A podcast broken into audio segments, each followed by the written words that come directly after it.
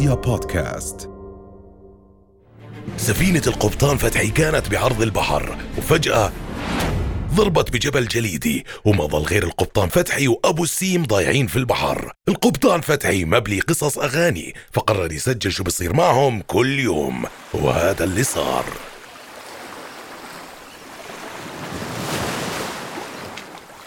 أبو السيم مش كل أغاني الحب عن بنت اطلاقا. بس المشكلة إنه كل أغاني الحب تجاريا بعدين صارت على البنات. بس أنا بعمري ما تعرفت على بنت اسمها روزنا بصراحة يعني. سوري مرتي يعني بس أنا عرفت بنات كتير. بس بس بعمري ما تعرفت على بنت اسمها روزنا في رزان في بس روزنا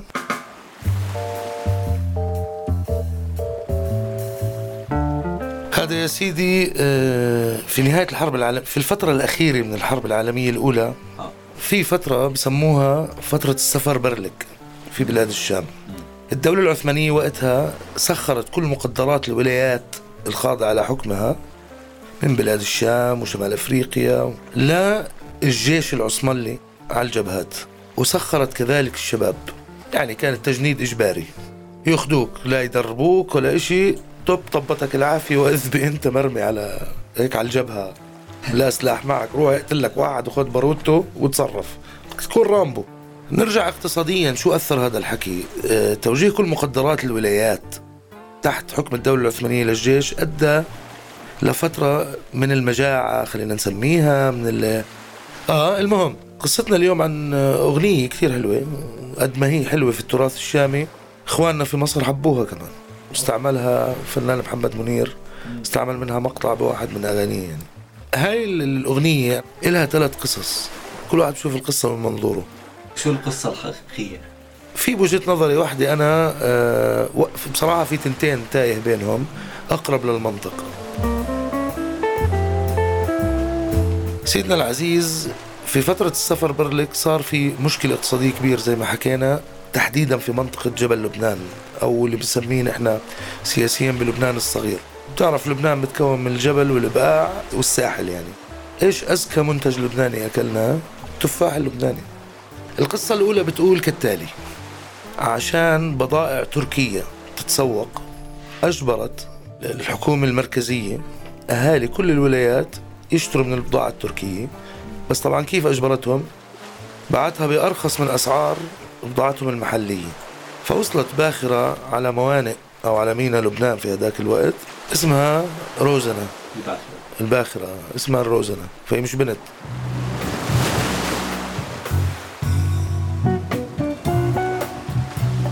هاي الباخرة كان مفروض تكون محملة بقمح. هيك توقعوا الأهل لأنه صار عندهم آه، أهالي المنطقة صار عندهم نقص بالقمح والطحين يعني والخبز اللي هو أساس الحياة يعني. أنت عم تحكي لما نقول قمح وشعير بنحكي برغل وطحين.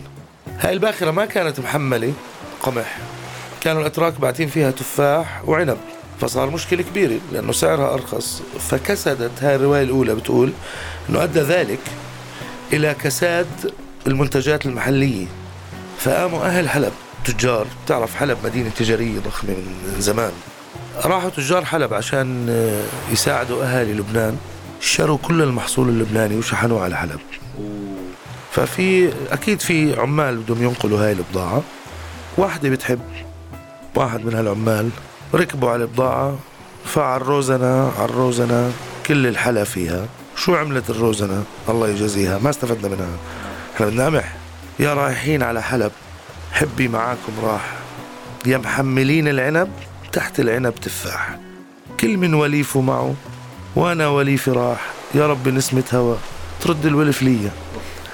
فهي عم بتغني لحبيبها اللي راح ولكن أصل البلا الباخر الروزنة. هلا شو المش منطقي بالنسبة لي بهاي القصة؟ كثير شوي عاطفية موضوع يعني هو رايح يودي بضاعة وراجع الزلمة يعني مش محرزي كل هالقصة. القصة الثانية أهم شوي.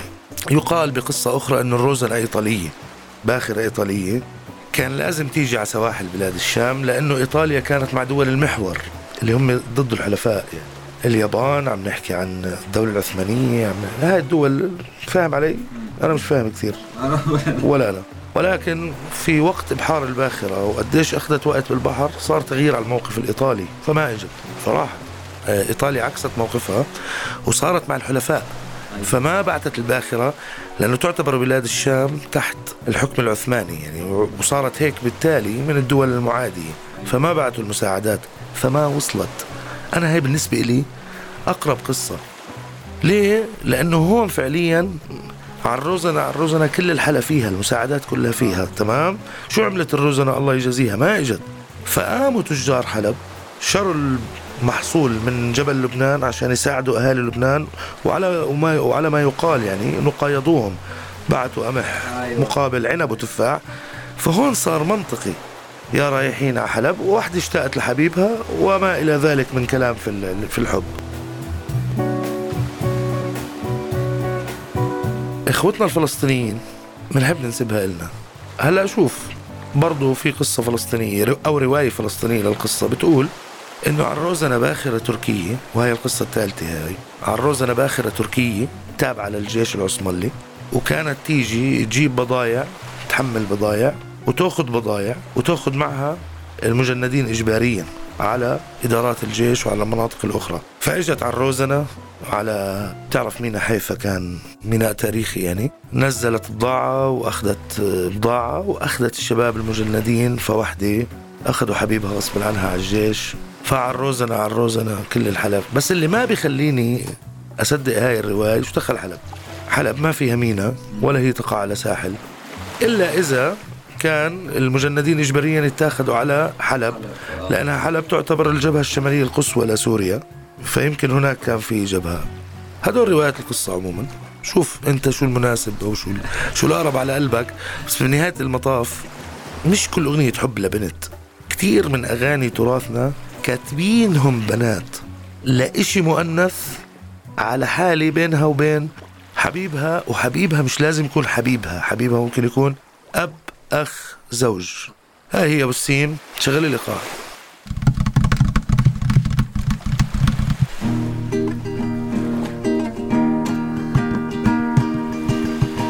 عالروزانة عالروزانة كل هنا فيها. شو عملت الروزانة؟ الله يجازيها. يا رايحين ع حلب حبي معكم راح. يا محملين العنب تحت العنب تفاح عالروزانة عالروزانة كل هنا فيها. شو عملت الروزانة؟ الله يجازيها كل من وليف ومعه وأنا ولي في راح. يا ربي نسمة هوا والف ليا.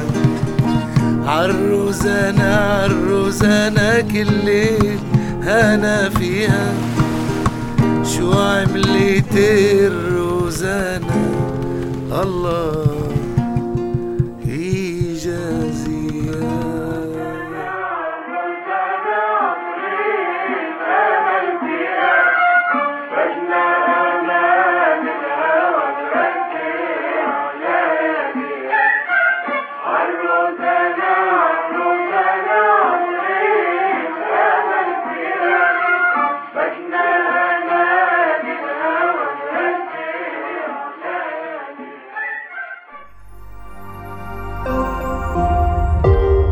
رؤيا بودكاست